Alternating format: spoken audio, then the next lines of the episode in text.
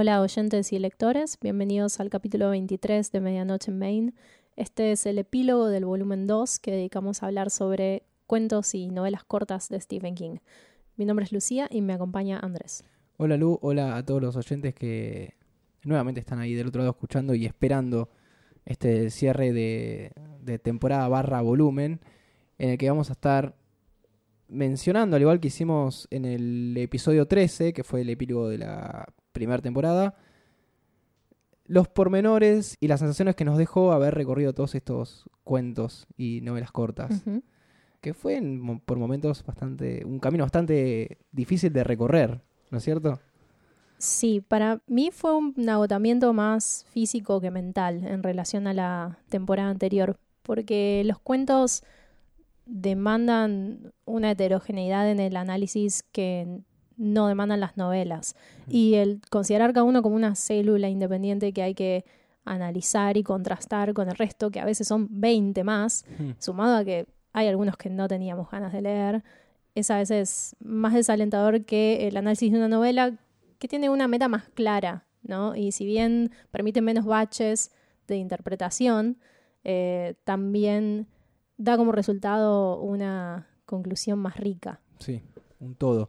Sí, y esto se nota mucho más en, en los compilados de cuentos, porque hay ciertos. hay ciertas novelas cortas que al estar juntas, por más que sean nuevos personajes, nuevas historias, sentís que hay un hilo conductor o una forma de contar que salta mucho a la vista en los cuentos, sobre todo cuando los compilados incluyen cuentos de épocas totalmente diversas, entonces no encontrás un criterio unificador en, más allá de- del autor y las temáticas, eh, pero no, no lo encontrás en la forma de narrativa o de, de- de- de escritura. Sí, en algunos eso resultó más fácil que en otros. Por ejemplo, Night Shift y Skeleton Crew creo que funcionan bastante parejos, si bien siguen teniendo los problemas, entre comillas, porque en realidad son las vicisitudes de los compilados de cuentos que mencioné antes.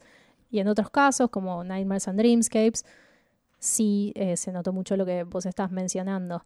Pero en general fue más fructífero cuando Mm. leímos los compilados de novelas cortas, precisamente porque están en el medio de estos formatos y tienen todo lo bueno que hace King en las novelas, más las muy necesarias limitaciones que le impone el formato breve.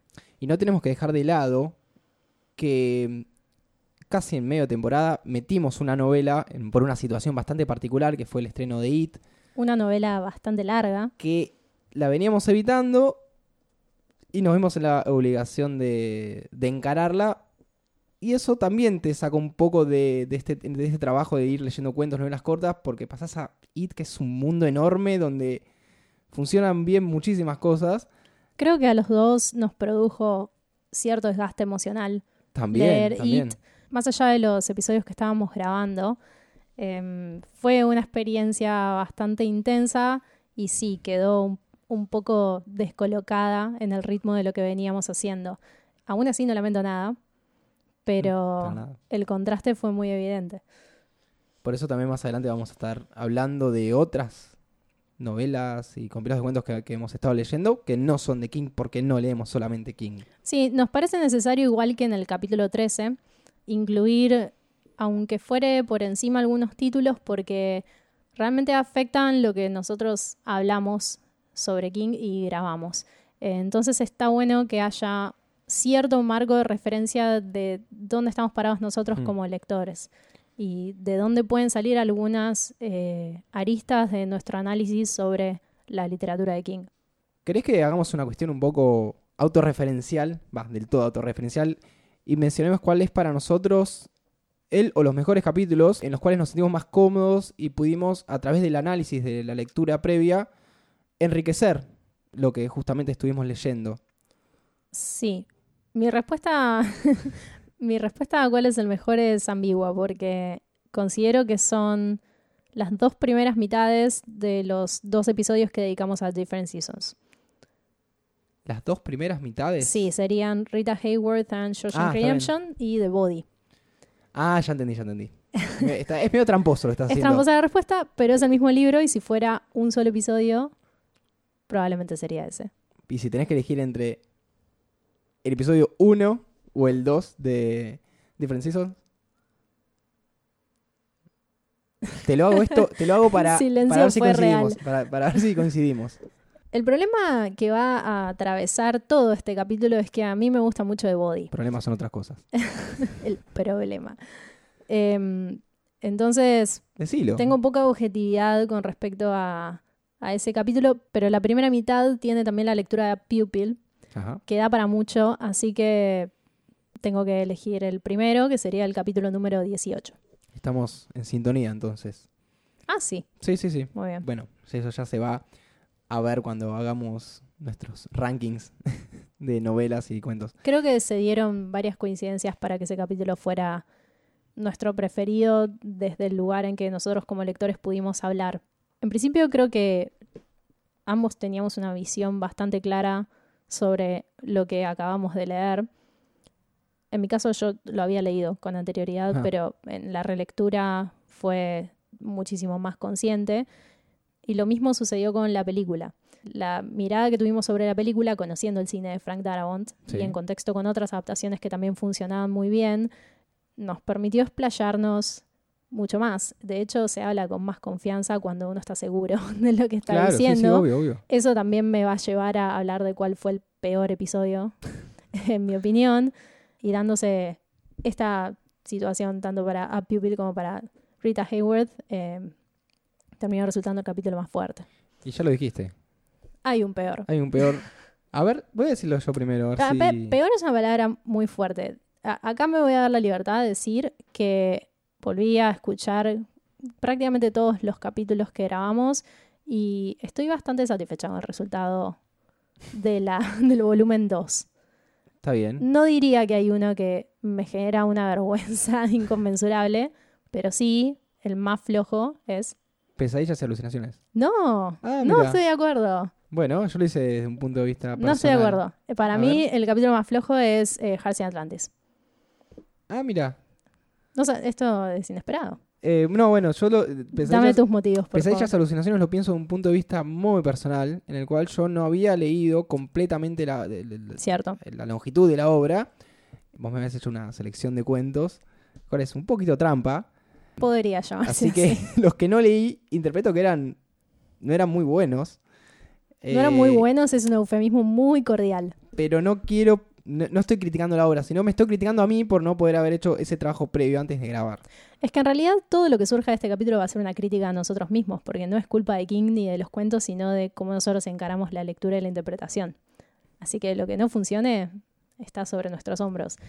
Para mí el, el más flojo fue Hearts in Atlantis, em, porque no siento que haya salido mal, pero sí que nuestra libertad interpretativa estaba muy limitada. Y Mm. esto tiene que ver con la temática que nos excedió Sí. por lo que tuvimos que creer bastante a rajatabla lo que King estaba planteando y no teníamos mucho lugar para elaborar nuestras propias ideas sobre el tema. Así que todo lo que es eh, una comprensión más profunda, una búsqueda de simbolismos o de subtexto nos costó bastante y no quisimos salirnos mucho de, del tema porque podíamos terminar diciendo cualquier barra basada. Así que en consecuencia, eh, el Está episodio quedó un poquito escueto y no le pusimos muchas ganas tampoco a hablar sobre, por ejemplo, la película de García Atlantis. Clara- o sea, no. fuimos un poco vagos y solo me di cuenta reescuchando los capítulos anteriores. Claro, el, el- Eh, el fue- tiempo que, el Fue un tiempo que tal vez, de agua fría. Dije, ay, no. el tiempo, por ejemplo, que le dedicamos a la adaptación de Tracks, que es un cuento Ahí fue. la película es horrible, Cuando pero escuché ese capítulo, eh, ese fue el momento en que dije, habíamos hablado tanto tiempo sobre tracks que a simple vista es pésima. Hmm. Pero aún viendo una película pésima hay muchísimo para decir. Y ese tiempo no lo dedicamos en Hearts in Atlantis. No dijimos ni siquiera quién era el director. Nos esforzamos muy, muy poco, tengo que reconocerlo. Y en ese aspecto sí podríamos habernos expandido un poco. Sí, un poco también para entender por qué pasan estas cosas a veces con las adaptaciones. ¿Quién la escribió? ¿Por qué la escribió así? ¿Quién la dirigió? Son a veces detalles que van más allá de la trivia, sino decir, espera, a ver, ¿de dónde sale este proyecto? ¿Por qué funciona de esta forma? Por ejemplo, Exacto. como en... Volviendo, eh, en Maximum Overdrive, entender que King estaba recontra duro y no sabía lo que estaba haciendo, le dieron plata y se puso a dirigir, explica muchísimas cosas. Y podríamos haber hecho lo mismo con Hershey in Atlantis. Así fue. Así que mi mea culpa fue Hearts in Atlantis, sobre todo considerando que en el capítulo dedicado a Different Seasons hablamos sobre cada palabra que componía cada título y subtítulo de cada novela. O sea, la intensidad de análisis fue bastante diferente. Y también podríamos mencionar cuál fue el más difícil de grabar, porque eso es algo que no solemos decir en el micrófono. Así como no logramos vincularnos tanto con los que nos estaba brindando Hearts in Atlantis, pasó totalmente lo contrario con Full Dark Stars, que tiene unas novelas cortas con una carga emocional muy, muy fuerte. Sí, tal cual. Y muy difícil de abarcar y poder expresar lo que uno sentía mientras lo iba leyendo.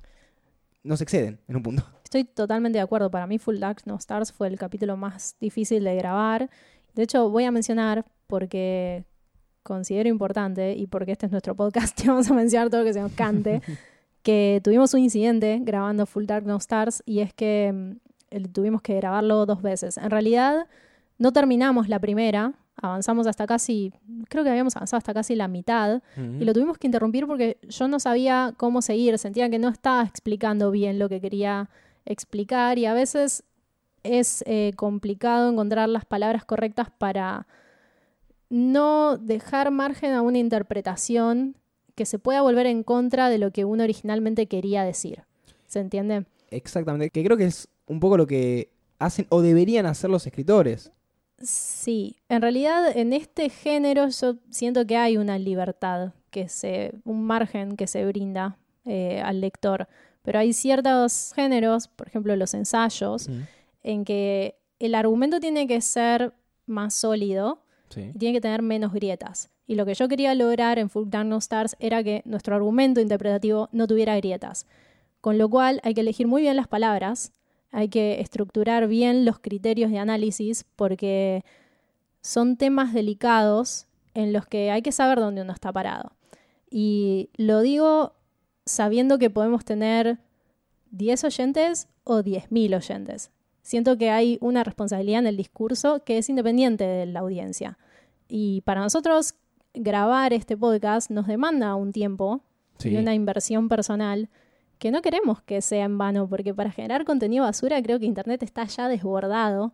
Así que fue un poco una presión tener la oportunidad de grabar el capítulo de Full Dark No Stars, tratándose de un podcast que en sí, y somos muy conscientes de esto, está dedicado a un viejo blanco, rico y yankee, que sin embargo nos dio lugar para poder hablar sobre violencia de género. Sí, también eh, a mí, como lo dije en la primera temporada, soy un lector bastante nuevo. Jamás me podría llamar un lector constante, al menos no a esta, a esta altura. Y siento que cada tanto me encuentro con un nuevo King. Leo Full Stars y digo, yo no conocía a este King, ¿de dónde salió? Pasó un poco también con Hersen Atlantis, volviendo. Y es bastante enriquecedor. Te sorprende, te descoloca un poco y después lo disfrutas.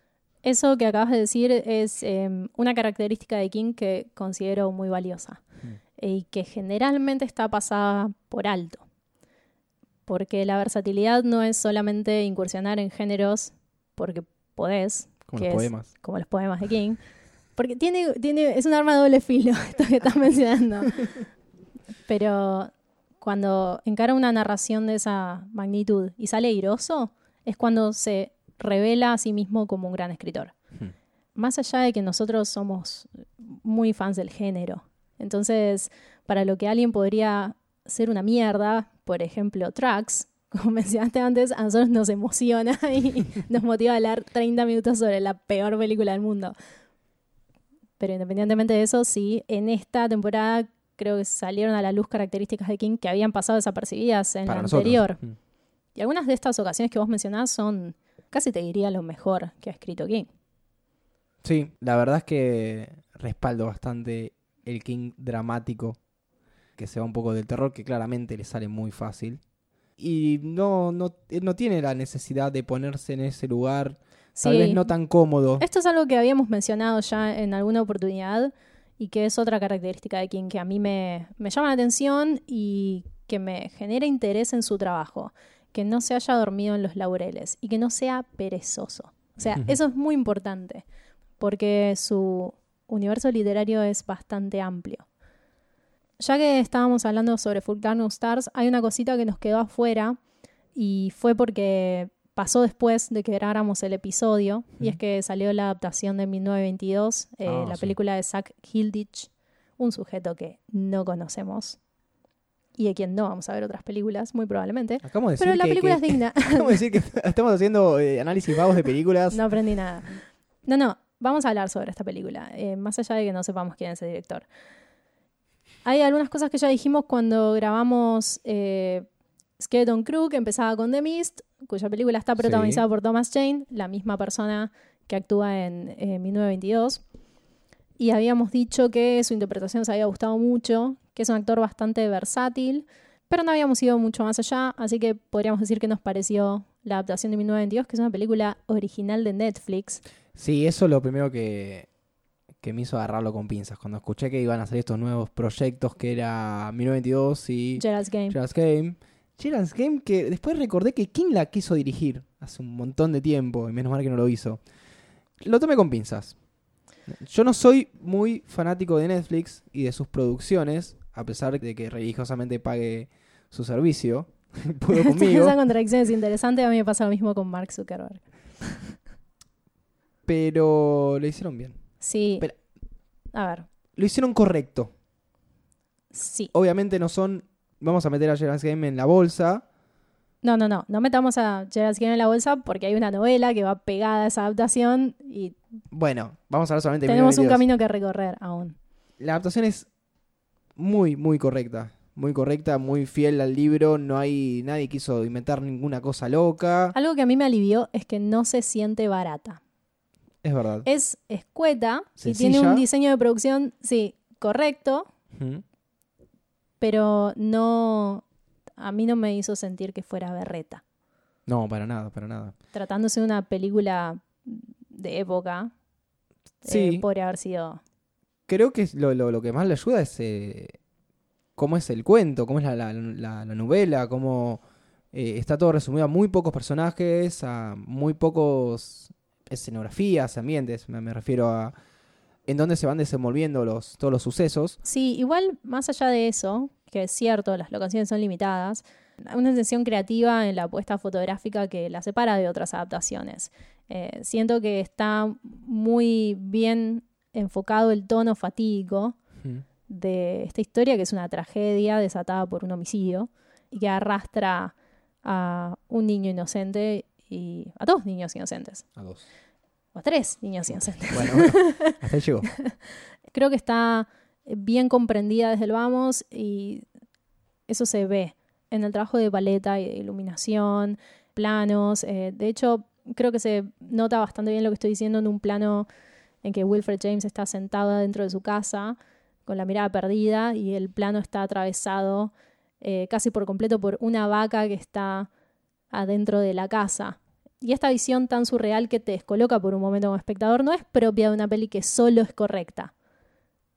Hay algo que es interesante en, en la apuesta Ujú, de es esta película. Y eso se lo tenemos que reconocer porque hay muchísimas películas muy berretas basadas en historias de King que no dan un pasito más allá de lo mínimamente necesario y a veces ni siquiera, por ejemplo, Firestarter. Bueno.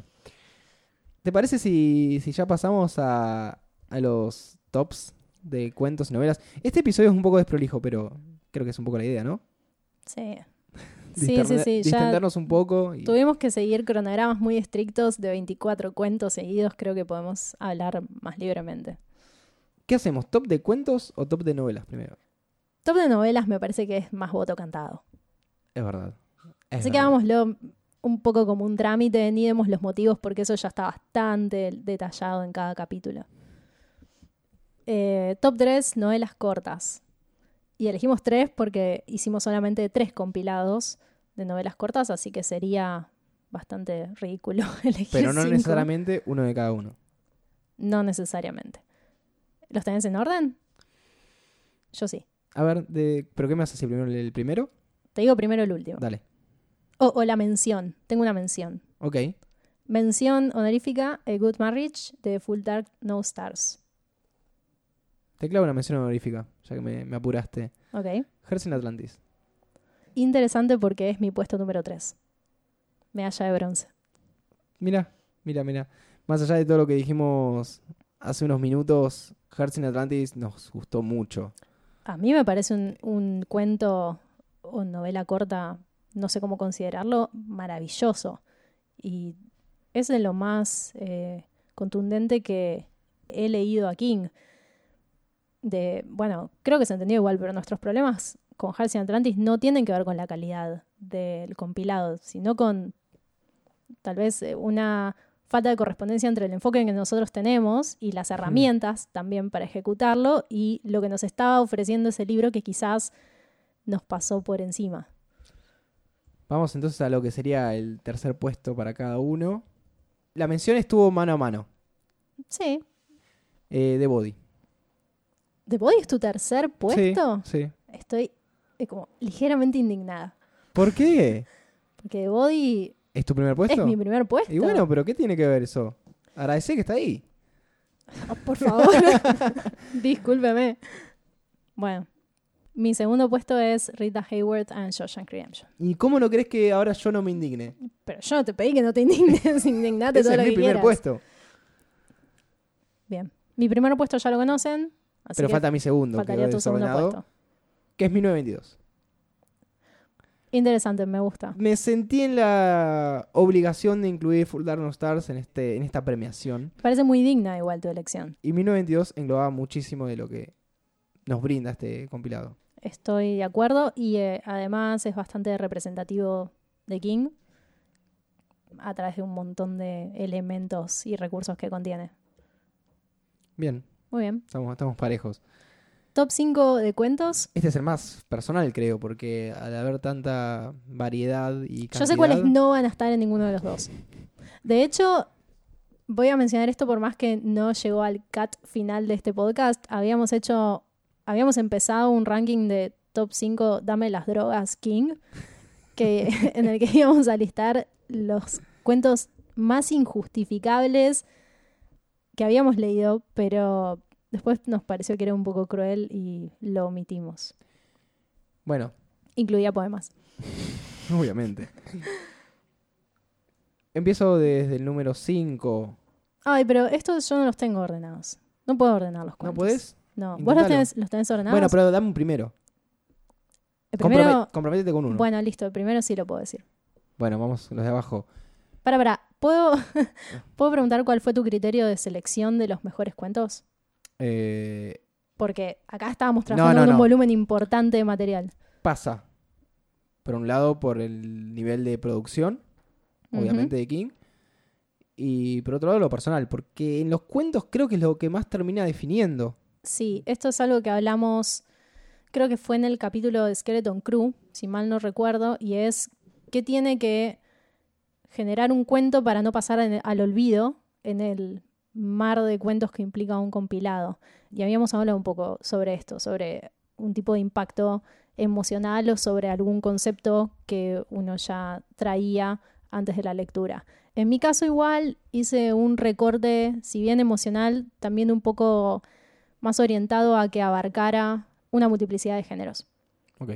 Mención. No, no son, son cinco, así que el quinto, Cuida Sync. em, No me dejes tu primero porque. No, Queer as Ink no es mi primero. Es que no, yo no los tengo ordenados, así que vamos a decir que el quinto es Home Delivery. Bien, lo tengo en mi listado como tercero. Así que te digo mi cuarto. Sorry, right number.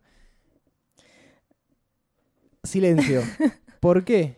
Porque me gustó muchísimo cómo trabajó la paradoja espacio-temporal y cómo se le antojó esto meterlo en un guion televisivo, pudiendo haber sido una, un gran cuento. Eh, a mí me pudo. Básicamente porque lo escribió como se le cantó a pesar de todo. Sí, a pesar de tener una, una historia tan, tan contundente. Yo tenía dos menciones que dejé afuera porque arrancaste a enumerar, pero mis dos menciones eran justamente Sorry Right Number y Quitter Sync. Bien. Así que igual iban a estar presentes. El siguiente mío, I Am the Doorway. ¿Vos sabés que lo saqué? Así que podría entrar como mención Porque lo mismo que Sorry Wrong Number me pudo, pero cuando me di lo personal no, no, me, no me termino de cerrar. Insisto, es un gran cuento, un gran concepto, pero no está entre los cinco. Ahora que lo decís, eh, mi puesto anterior, que era Home Delivery, fue un poco producto de volver a escuchar los capítulos, porque yo no lo hubiera incluido si no fuera porque rememoré Nightmares and Dreamscapes, que es un compilado muy largo y bastante cargado de cuentos innecesarios que opacan los que son brillantes. Así que podría haber quedado afuera si no hubiese sido por ese recordatorio de que era un gran cuento. Sí. Creo que en esta mezcolanza de nombres faltó lo que sería tu tercer puesto. Puede ser. Em, el 3 y el 2, digamos que son intercambiables porque me gustan al mismo nivel, pero voy a decir que el tercero es The 10 O'Clock People, de Nightmares and Dreamscapes. Muy bien, también lo había dejado afuera, lo dejé afuera. Bueno, Eh, no, ese, ese es realmente, para mí es indiscutible que tiene que entrar en un top 5. Paso a mi segundo puesto, que es La Expedición de Jones. Lo consideré, pero no llegó, no llegó al podio. llegó. el segundo mío es Grandma, de Bien. Skeleton Crew. Bien. No llegó al mío. Ah, me, me gusta esta diversidad. Y el último, casi cantado, o mejor dicho, el primero, casi cantado, creo que va a estar cantado para los dos. A ver, Y probablemente esté en Skeleton Crew el tuyo. así es.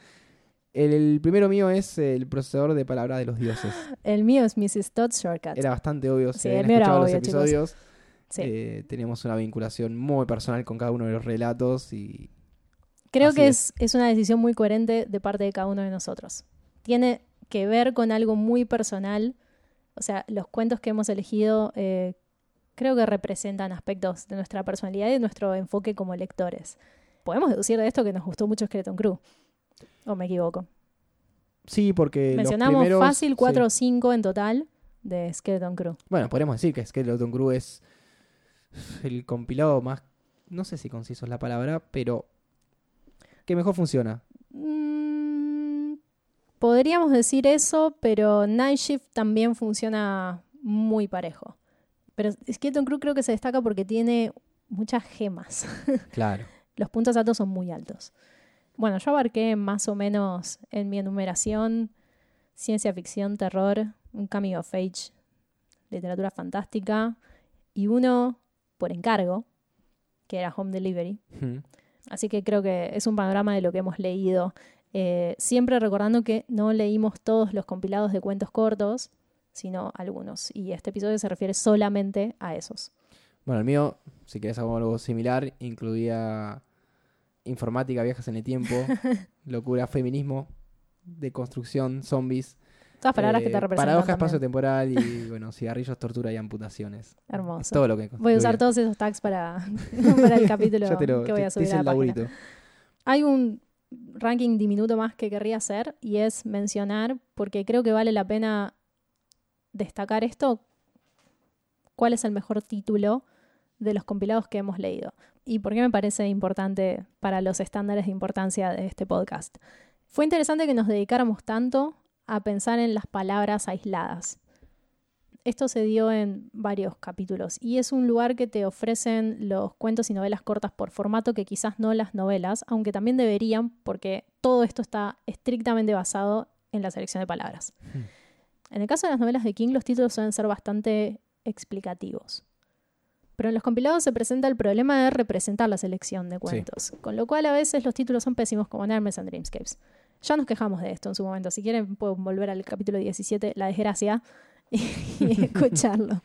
Em, pero hubo otro que se destacó, en mi opinión, y es porque expandía un mundo a Sí. partir de cuatro palabras que además funcionaba muy bien como representación de ese compilado y del concepto que abarcaba. Así que el título que yo querría mencionar, destacado por su calidad poética interpretativa, es Full Dark No Stars. Sí, eso lo hablamos bastante en el episodio que, al cual le, le corresponde. Y, y dimos nuestros puntos de vista o interpretaciones personales que creo que eran bastante... No sé si correctas porque justamente in- una interpretación a veces está basada en algo que en un impacto hacia uno. Sí, o en una muy, su- imagen. muy subjetivo. O en una imagen evocativa. Creo que habíamos hecho por lo menos tres interpretaciones de ese título cuando grabamos. Y eso me parece muy amplio para tratarse de una oración, que tampoco representa un- una estructura eh, tan grande, sino pequeñas partes de un algo que es trabajo del lector reconstruir. Quería mencionarlo porque creo que se notó en varias ocasiones que King tiene un uso del lenguaje más delicado de lo que le damos crédito Sí. entre otras cosas por las cuales tampoco le damos mucho crédito. ¿Te parece si ya pasamos a hablar un poquito de. ¿De qué leímos mientras tanto? Sí, esto va a ser un poco el cierre de... Mientras hacíamos esta, Sí. este segundo volumen, ¿qué otras cosas fuimos mechando? Sí, esto es más Eh, que nada para que ampliar un poquito también el horizonte del podcast, porque muchas veces he tenido la idea de tener un podcast sobre lectura en general y salir un poco de este esquema que nos impone lo escrito por King, pero por ahora no tengo tiempo ni realmente dedicación para hacerlo, así que vamos a tomar esta oportunidad para darle cierre al epílogo y charlar un poco sobre lo que leímos, más que nada en el, durante el último año. Sí, antes que nada quería hacer dos, no observaciones, sino propuestas. Bien. Primero, sabemos que es muy difícil leer y, y seguir un ritmo de, le- de lectura constante, sobre no todo... estoy de acuerdo. Pero ahora voy a explicar por qué. Porque Bueno. yo también trabajo full time y he estudiado. Es muy difícil cuando uno trabaja y con la invasión multimedial que hay todo el tiempo Ahí dando estás vueltas acercándote y que más. te pegan y que es más fácil acercas. tirarte en el sillón a ver Netflix Exactamente ese es ese problema. que a leer, que es más fácil de interpretar que pasa en la casa de papel que que pasa en, eh, no sé, el Quijote. no sé, Te va a caer el malón de fans de la casa de papel y nos va a derrocar. Eso por un lado, que sabemos que es muy difícil. Una No, cosa no, que... Perdón, discúlpame, pero no es muy difícil. Acabas de enumerar todos los motivos por los cuales se considera difícil algo que en realidad es una consecuencia del facilismo de consumo de otros formatos. Lo que creo es que no hay, por lo que esto está basado en las conversaciones que yo tengo dentro de un estrato social, en un marco educativo, como todo lo que nosotros decimos está condicionado por Hmm. con qué tipo de personas nos relacionamos. No voy a hablar por alguien cuya vida no conozco. Pero la mayoría de las personas que a mí me dice que no leen es porque no generan el hábito. Pero esto es lo mismo que administrar el dinero o no comer chatarras o ir a correr. Son metas que a las cuales a veces hay que esforzarse para llegar. Bueno, lo que iba es que una forma de aprovechar toda esta invasión mediática y, y la tecnología es usar, por ejemplo, Goodreads. Parece una, una cosa muy estúpida, pero este esto... es un PNT de Goodreads eh, que ojalá alguien nos Ojalá, retribuya. ojalá. Para el que no conoce, Goodreads es algo así como una red social, no tan llevada a lo social, no hay social. donde uno puede ir anotando sus progresos de lectura, ponerse Sí. metas, y mismo la plataforma te va recomendando Lecturas relacionadas. exactamente, o libros parecidos, o mismo por categorías, depende de lo que vos leas, lo que te va a ir recomendando. Es como un Spotify, pero de libros. Exactamente, pero esto estaba antes de Spotify. Y, Y tiene una funcionalidad que es muy interesante, que es el Reading Challenge, que se setea por año y cada usuario elige una cantidad de libros que quiere llegar a leer. Entonces, a medida que se va cargando la información de lo leído, te va respondiendo cuán adelantado o atrasado estás en tu cronograma de lectura. Y esto que voy a aclarar es sumamente personal, pero es muy satisfactorio ver el progreso de lectura reflejado Sí, en sí, sí. una barrita de progreso. Sí, pero también cuando te llegan los mails de vas por tal libro en el 50% y lo dejaste hace Estás dos años, ocho libros atrás de tu meta anual. esas cosas también joden, pero... El año pasado fue el primer año en, creo que son cuatro o cinco años que tengo como usuario de Goodreads en que cumplí mi Reading Challenge. Yo creo que lo cumplí una sola vez, lo Y cual nunca más. ha- habla pésimo eh, de mí, pero bueno, el año pasado creo que lo cumplí. Este año me puse una meta un poco alta, que son 20 libros, Yo también. pero que creo que lo voy a poder cumplir, ya voy 6 y voy adelantado. Pero nada, eso quería mencionar, no es un pendiente ni nada, es cómo poder utilizar esta invasión de información y de plataformas y, y de, de redes sociales, etcétera, a nuestro favor a la hora de querer leer. Eh, así como uno ve una serie y quiere leer los comentarios de esa serie, puede leer y leer los comentarios de esa lectura. Me parece muy noble que hayas ofrecido una herramienta en vez de hacer lo que hice yo, que fue solamente quejarme. Exactamente. Así que te agradezco. Esto es muy, muy valioso. Y el segundo punto, A ver. te dije que eran dos, voy a hablar de un ejercicio que hicimos Ah, ya sé lo que vas a contar. y que no es que quiera hablar de feminismo ni de estas cuestiones que parecen tan contemporáneas pero vienen hace rato. Tal vez no esté de más decir que es una visión que nosotros apoyamos. Pero como lectores, ¿qué podemos hacer nosotros como lectores? Lo que se habla mucho es qué puede hacer uno, sobre todo uno, no sé, yo como hombre, que puedo declararme feminista, pero nunca voy a poder estar en el lugar de la mujer y lo que experiencia día a día. Y una forma de acompañar o de entender qué es lo que está pasando, o lo que viene pasando, es revisar las bibliotecas. Sí. Es casi indignante hacer el ejercicio de revisar la biblioteca de uno y ponerse a ver cuántos libros de mujeres tiene.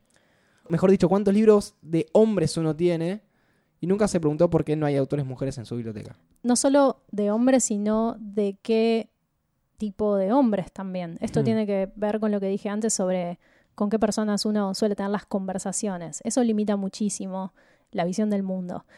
Igual yo pensé que ibas a contar otra cosa que voy a dejar para después, pero hicimos este ejercicio y vos hablas de que siendo hombre quizás estás más entre mil comillas en falta, pero yo soy mujer y tengo contados libros de mujeres en mi biblioteca y la mayoría son novelas gráficas y cómics, que claramente es un ambiente literario en el que hay más posibilidades y más Mm. libertad para que mujeres y minorías LGBTQ eh, saquen a la luz sí, su- sus obras. Fue un golpe de realidad haberlo hecho y en base a eso también eh, empezamos a leer muchísimas autoras mujeres que dieron por resultado descubrimientos increíbles de los cuales seguro vamos a hablar en breve. Lo que creí que ibas a contar A es que un ejercicio que hicimos, otro ejercicio que hicimos, fue mm, hacer las eh, maratones de lectura. Hubo Sí. varios días en que mm, decidimos leer sin parar para ver cómo nos resultaba y también en parte porque como los dos tenemos un ritmo de vida bastante agitado, por cuestiones menos divertidas que leer, eh, nos pareció que podía acelerar los tiempos de grabación de medianoche y, y los tiempos en general, porque creo que lo hicimos con, con varios libros, no solamente con libros de Stephen King. Así que pasábamos domingos enteros leyendo. No, eso es todo, eso es todo, toda la ciencia de este experimento. Y cuando digo todo el domingo, me refiero a cuánto, 10 horas leyendo quizás. Parecemos esos afiches de autoayuda revoludos que dicen tipo menos face y más books. Sí, sí. O esos, esos stickers que dicen ¿sonreíste hoy? En fin. Pero me parece válido que, que lo mencionemos porque es una conversación que tengo con bastante frecuencia, no sé vos.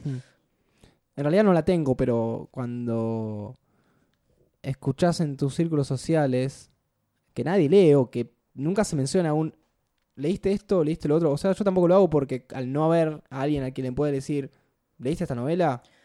Creo que yo enfrento la pregunta más seguido porque leo en los almuerzos del trabajo. Hmm.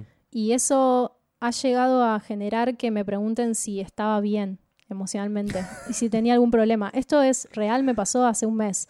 Una persona que de mi oficina que se encarga de chequear que todos estemos bien y mañana no entremos con un revólver, me preguntó si había tenido algún problema porque me había visto comiendo sola y leyendo.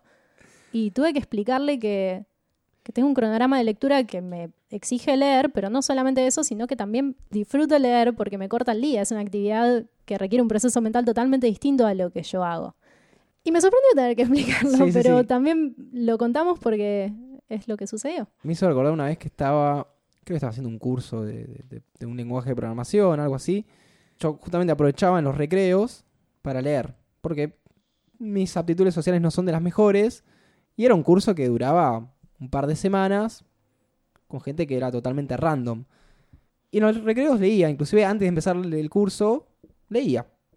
Y una vez le hice una pregunta al docente, una duda que yo tenía, y me dijo algo así como, ah, vos sos el que lee todo el tiempo.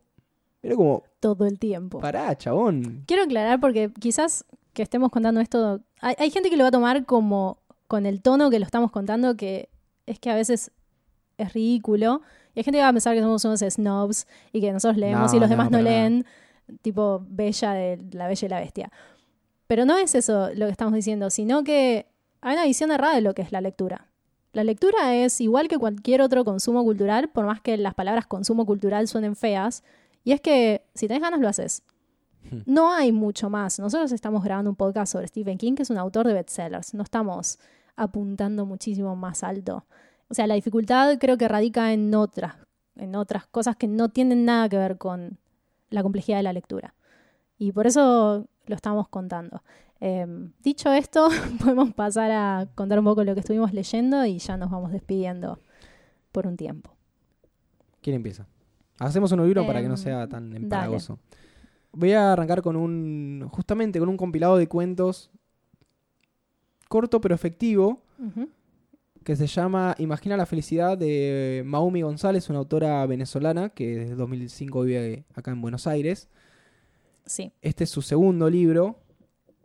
Y me gustó mucho cómo, a través de 12 relatos breves, abarca preocupaciones cotidianas de diversos personajes, porque son bastante diversos los que nos presenta, y cómo hace foco en lo a veces injusto e insano de algunas relaciones interpersonales, y cómo se sostienen en el tiempo. Además, todo esto está adornado con una dosis de, cierto surrealismo que nunca exploré del todo, lo que es la literatura latinoamericana. Eh, me pareció un compromiso de mi parte poder leer, por un lado, una mujer, volviendo a esto que veníamos hablando, y leer literatura latinoamericana, que también pasa esto de leer mucho, o de consumir productos extranjeros. Sí, estoy de acuerdo con, con el resumen que estás haciendo del libro de Maumi González, que me parece maravilloso y me recordó bastante desde el lado estético lo que mencionás sobre la fantasía, a una muestra de Marcos López que se llama, creo que se llama surrealismo criollo, Sí, sí. o es un término que, que engloba el concepto de la exposición que tiene que ver con mostrar eh, tradiciones latinoamericanas en el marco de una estética de la mitología o de la fantasía. Y es, es interesante incorporarlo también como un enfoque latinoamericano de la literatura. Voy a mencionar uno mío. Yo separé tres libros, eh, si bien no fueron lo único que leí, pero para ser breve y también para no desviar la atención me pareció un número correcto. El primero es Revelación de un mundo de Clarice Lispector. Este libro es un compilado de crónicas que Clarice Lispector escribió para un diario de Brasil. Cuyo nombre en portugués no voy a decir porque seguramente lo voy a decir mal. Y son crónicas de una naturaleza muy distinta a lo que uno esperaría ver publicado en un diario. En sí, ella me sorprendió porque está en una mm, búsqueda de desenredar la vida a través de las palabras. Y con esto está persiguiendo constantemente el presente, la naturaleza, el cuerpo, la muerte y la alegría. Así que en cada una de estas historias, por pequeña que sea, la sentimos tratar de llegar al centro de una verdad que es abrumadora e inmensa. Em, Lispector es emocionalmente inteligente de una manera que yo nunca había leído. Es inteligente también de las otras maneras, pero, pero es su inteligencia emocional lo que me sorprendió, em, viniendo de un personaje que es tan serio, es tan introspectivo y misterioso, que em, leyendo un poco sobre el inspector es una palabra que se usa mucho para referirse a ella. Me llama mucho la atención este tipo de escritura confesional, en la cual no tengo mucha experiencia y haber leído a Clarice Lispector fue un punto de inflexión para mí como lectora. El impacto que sentí en leyendo este libro fue realmente muy grande. Me pasó algo parecido también leyendo a la misma, la Clarice. Yo digo la Clarice. Sí, le decimos la. Clary. Leyendo Agua Viva. Agua Viva ya está en otro nivel. Eh, Ujú. de hecho, me resulta mm, casi admirable que lo hayas leído primero porque mm, siento que requiere cierta preparación. No quiere decir que lo haya leído bien. Ok, no, sí, lo- no existe leer bien o mal, sí quizás leer con mayor o menor atención al tono o al detalle, pero siento que requiere una mínima experiencia previa de lectura de Clarice Lispector porque su manejo del lenguaje es muy complejo. ella maneja todos los sentidos al mismo nivel. Hmm. Y eso es una tarea titánica. Y Agua Viva lo que hace es revolcarse en ese ejercicio, en un flujo de lectura que nunca termina. Exactamente, te sentís como que te agarra y te va desplazando, te lleva para acá, para Sí. allá y, y da una vuelta y, y vuelve y te, te sentís, no, no es poseído, Mira, no estás muy lejos, ¿eh? pero es una Yo estoy de acuerdo. No, porque, pos- porque estar Es un poseído trance. Es, es un trance, poseído Sí, es un sí. poco negativo, pero te dejas llevar. Ya quisiera que ser poseída por Clarice Lispector. Eh, sí, estoy de acuerdo con lo que decís. Es esa la sensación, o por lo menos la que me provocó a mí también. Y recomiendo infinitamente la lectura de Clarice Lispector. Ella es, yo no digo esto muy seguido, pero ella es una genia. Hmm. Otra latinoamericana, entre comillas. Sí, ella dice que es brasileña, pero en realidad nació en Europa. No recuerdo si en Croacia o una cosa así. Pero como sus pies nunca tocaron ese país, Está perfecto. es Además, brasileña. Si lo pensás, la, la formación... No, y además brasilera. su espíritu hmm, es muy representativo de la cultura brasileña y ella es una figura muy importante en ese país. Eh, o sea que su vida es brasileña. Y cada tanto también leemos bestsellers y cosas más, más trilladas. Sí.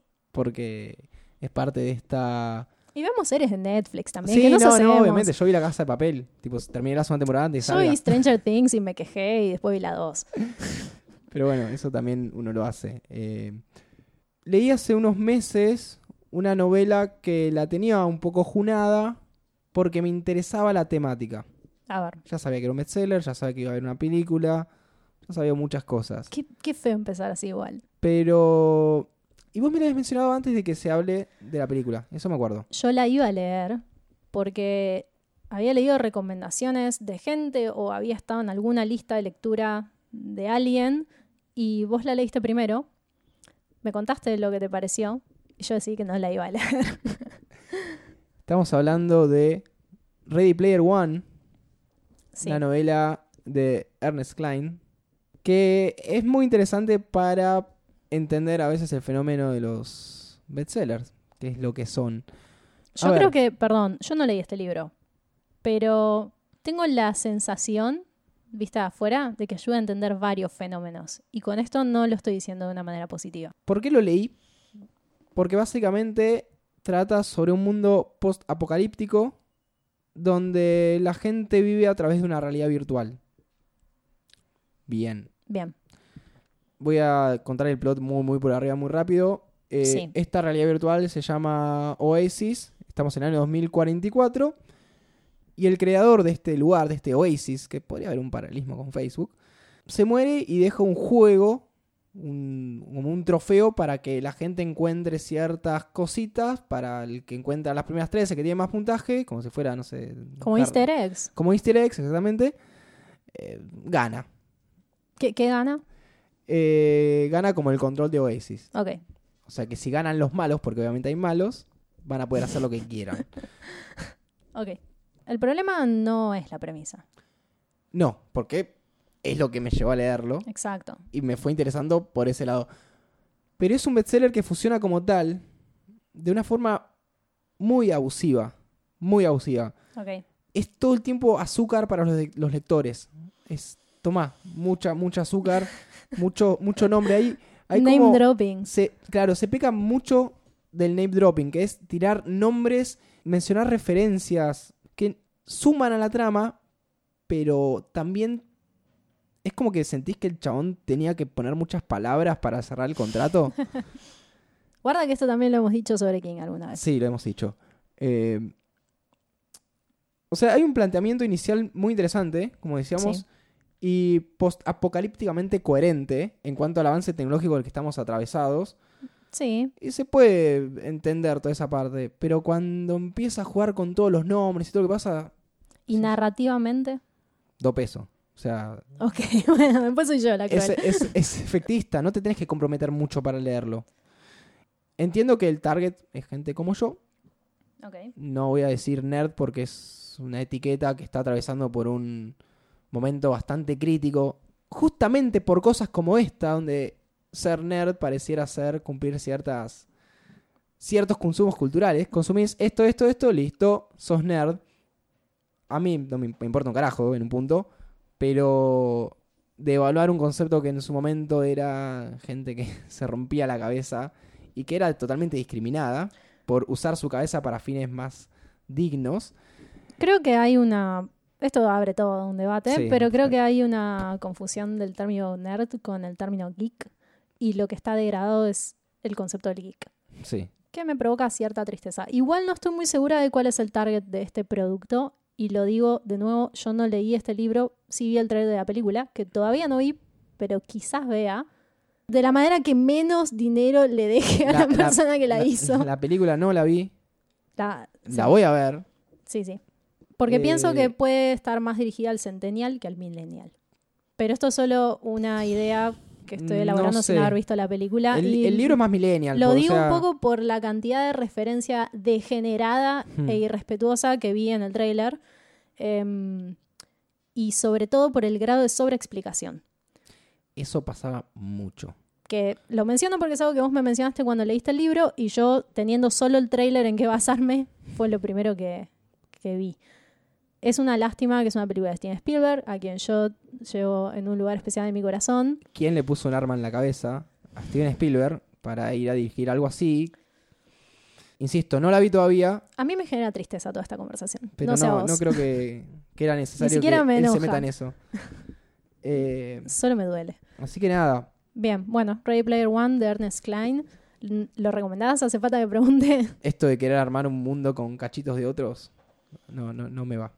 El otro día escuché algo, creo que fue en un podcast, y era que más triste que la referencia es el eco de la referencia. Con lo cual estoy enteramente de Como el acuerdo. playo y playo. Es el playo y playa de nuestra época. Así que, bien, bueno, se va a generar un contraste muy grande con el siguiente que voy a mencionar, que es un cuarto propio de Virginia Woolf.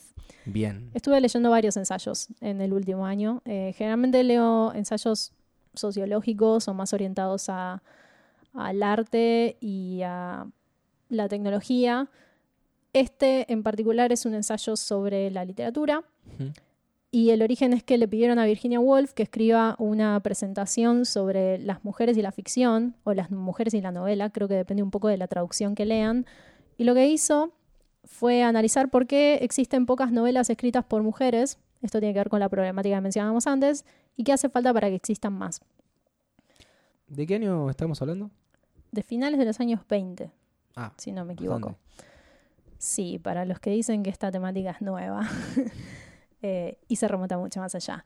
La premisa básica, lo voy a leer casi textual, es que la independencia intelectual depende de cosas materiales, la poesía depende de la libertad intelectual y las mujeres han sido siempre pobres no solo por 200 años, sino desde el principio del tiempo.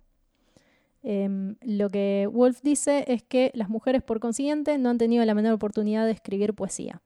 Y por eso insiste en la necesidad de tener dinero y un cuarto propio, que es el título de este ensayo. Lo que me gustó de este libro es que su análisis no parte de una postura personal o filosófica, sino política y económica. Hay una problemática histórica sobre la división de poder, lo que ya habrán oído mencionar, que es el Mm. patriarcado, y que limita la libertad de creación de las mujeres, entre otros problemas bastante más amplios. Y aún así, la conclusión de Virginia Woolf es que la mejor escritura proviene eventualmente de una mente que no está enfocada en su sexualidad, sino despojada de cualquier precondición y de los dolores que implica esta división. Me parece muy conciliador y muy inteligente. Además, está escrita con un sentido del humor tan mala onda, que es muy propio de los ingleses. Y ella tiene una capacidad muy afilada de vincular causas y consecuencias, con lo que creo que escribe un ensayo apto para todo público y bastante necesario para derrocar algunos argumentos que no son válidos sin un análisis histórico de la situación. Eh, es un pendiente mío este, este libro. Es muy cortito Lo- y muy fácil de leer. Lo, lo leí justamente mencionado en otro ensayo de Paula Sibilia, donde el puntapié era más bien la, la intimidad y cómo fue el proceso de que exista la intimidad de a poco y cómo las mujeres no podían acceder a ese, a ese lugar que ridículamente es de privilegio, que es la de tener un cuarto. Eh, era un lugar de privilegio y lo sigue siendo. Que más allá de ser un espacio físico, también es un espacio mental, tener la oportunidad de Exacto. del tiempo y el lugar para poder escribir. O sea, es un pensamiento 100% racional. Eh, acá no, hay- no es una cuestión de opinión. El ensayo que menciona Andrés se llama La intimidad como espectáculo. Es de Paula Sibilia, que mm, es argentina y también es una doña muy, muy perspicaz. ¿Tenés alguna más? Tengo uno más que va a hacer que converjan todas estas temáticas que fuimos charlando hasta ahora. Por un lado, los éxitos de televisión, eh, el feminismo y los bestsellers, que es El cuento de la criada, de Margaret Atwood. Otro bueno. bestseller, Sí. otra distopía, pero Otro con, tipo de bestseller. sí, con un marco teórico y sociológico mucho más Exacto. contundente que el que Con un propósito. anteriormente. Y con un propósito, sí, sí, sí. Los que no conocen esta obra hasta ahora, lo cual es difícil, insistimos, dentro del contexto en el que nosotros vivimos, clase social, clase Sí. educativa, etcétera, Sí, nunca hay que perder esto de vista. Desde dónde uno habla y hacia dónde está llegando lo que uno dice. Exacto. Esta novela trata sobre un grupo de poder, tanto religioso como político, que toma el control de Estados Unidos y una de las primeras cosas que hace es suprimir los derechos de las mujeres. En Gilead, que es como llaman este, esta nueva, entre comillas, república, eh, las mujeres están separadas en grupos según su propósito. La protagonista de la novela, que es Defred, su nombre Ujú. Defred, en- que está en español es Defred, significa que ella es Defred. Sí, en inglés es Offred. of Fred. Eh, bueno, el rol de esta protagonista en, esta, en este nuevo marco organizativo es la de procrear. Sí. Parte de esta problemática es la pérdida de fertilidad de- por parte de los hombres. El tema es que separan a las mujeres en varios rangos, etcétera, son como nuevas esclavas. Inclusive las mujeres Sí. que son las, entre comillas, acomodadas, también tienen roles que cumplir y tienen limitados sus, tanto sus pensamientos como sus palabras. Sí, digamos que es una versión exacerbada de un montón de conflictos que existen el día de hoy. Este libro creo que es de los 80 Sí. y está bajado de una manera tan clara que me parece un buen camino para acercar la temática.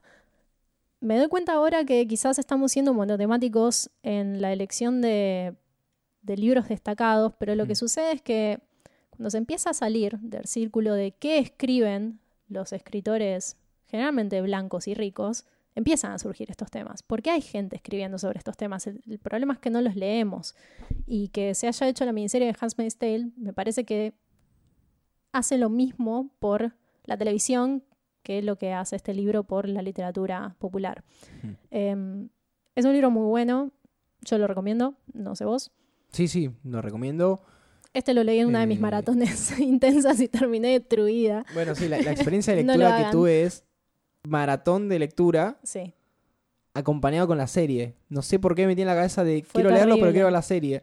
sí, sí, fue O- terrible. y, y era eso, ir leyéndolo mano a mano con la serie. No lo recomiendo, leanlo completo y después vean la serie. Sí. pero- La serie es excelente desde un montón de ángulos, pero cuando terminé de verla, y creo que a vos te pasa lo mismo, no quise ver televisión nunca más por un tiempo, porque realmente la inversión personal en entender y ponerse en ese lugar que te están mostrando los protagonistas es, es eh, agotador. Hay una sensación que se me repitió cuando terminé de leer la novela que es muy parecida al final de eh, El diario de Ana Frank. Bueno, a mí me recordó a 1984. Mira. Que también es. está ahí como en el podio de novelas distópicas, junto con Un Mundo Feliz y El Cuento de la Criada. Pero sí. ¿Tenés uno más? Tengo una más que va a levantar el ánimo, porque la verdad es que nos estamos yendo. eh, estamos en un vórtice de, de oscuridad y terror. Es una. Lo voy a mencionar brevemente. Yo leo muchas novelas gráficas, Andrés también, y este es un autor que descubrí el año pasado. Sigo muy contenta por haberlo descubierto. Eh, se llama Simon Hanselman y leí la edición de Fulgencio Pimentel, que es un compilado de los primeros años de Megan Mogg, que se llama Megan Mogg, la primera temporada completa. Aclaro la edición porque Simon Hanselman escribió muchos cómics que andan sueltos por internet Hmm. y los compilados, que son muchos, varían muchísimo sobre la selección de los mismos. Así que es difícil saber por dónde empezar y cuál leer después. En este momento yo no sé por dónde seguir. Megan Mogg, y a veces Meg, Mogg and Owl, es una suerte de sitcom ilustrada que tiene un espíritu muy eh, de finales de los 90 o de los tempranos 2000 que nos cuenta la historia de unos personajes muy dispares y antropomórficos que van desde una bruja, un gato, un búho, un lobo o un ser hecho de moco y basura sin género. y estos personajes viven en un estado de nihilismo constante, siempre drogados, siempre intoxicados y luchando con sus demonios eh, que tratan de enterrar en comida chatarra y mucho sexo descontrolado. Es muy gracioso, pero es lo que se puede llamar un chiste triste, porque abajo de toda esta capa de, de criaturas coloridas y con formas incoherentes, Hanselman está contando algo muy dramático y algo no resuelto en los personajes. Así que por más que el tono es irreverente y desvergonzado, tanto desde la narrativa como la ilustración y las situaciones totalmente absurdas que presenta, eh, también es posible encariñarse mucho con los personajes porque hay ciertos atisbos de momentos oscuros que están enfrentando y que no pueden resolver. O sea, se siente constantemente esa insatisfacción en el aire. Hmm. Em, y me parece muy interesante la dinámica que genera Hanselman, que en sí es un personaje maravilloso. Estoy, eh, es una bendición que exista este cómic porque usa todos los recursos del cómic independiente para contar algo de la manera más chatarra, digamos, pero lo que está contando es, es sumamente valioso. Y lo recomiendo, lo recomiendo muchísimo eh, junto con el resto de, la, de los autores que edita Fantagraphics. Es muy amplio eso.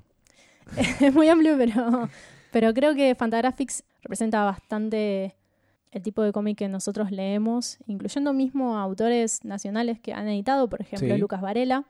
Y es un buen lugar donde empezar a leer cómics. Y cuando hablo de cómics, me refiero solamente a cómics independientes porque nosotros no leemos cómics de Marvel y DC, que a veces son mal entendidos como los únicos cómics que existen.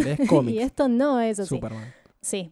Así que bueno, por eso también quería mencionar a Simon Hanselman para abrir la puerta eh, para aquellos que quizás todavía no se animaron a leer cómics o tienen una visión totalmente errada de lo que, lo que son. Pueden ser cualquier cosa que se les ocurra. exactamente. Hay una libertad creativa en los cómics independientes que no puedo ni expresar. Y creo que por eso es un género que nosotros consumimos y disfrutamos tanto. Creo que quedó bastante claro que no leemos solamente King. Espero que sí. Y que las lecturas que uno hace por fuera de justamente de King, nutren un poco tal vez las interpretaciones y las críticas que vamos haciendo en el transcurso de los capítulos. sí, y quizás sonando un poco redundante que leer puede no ser tedioso cuando se elige el libro correcto también. Mm.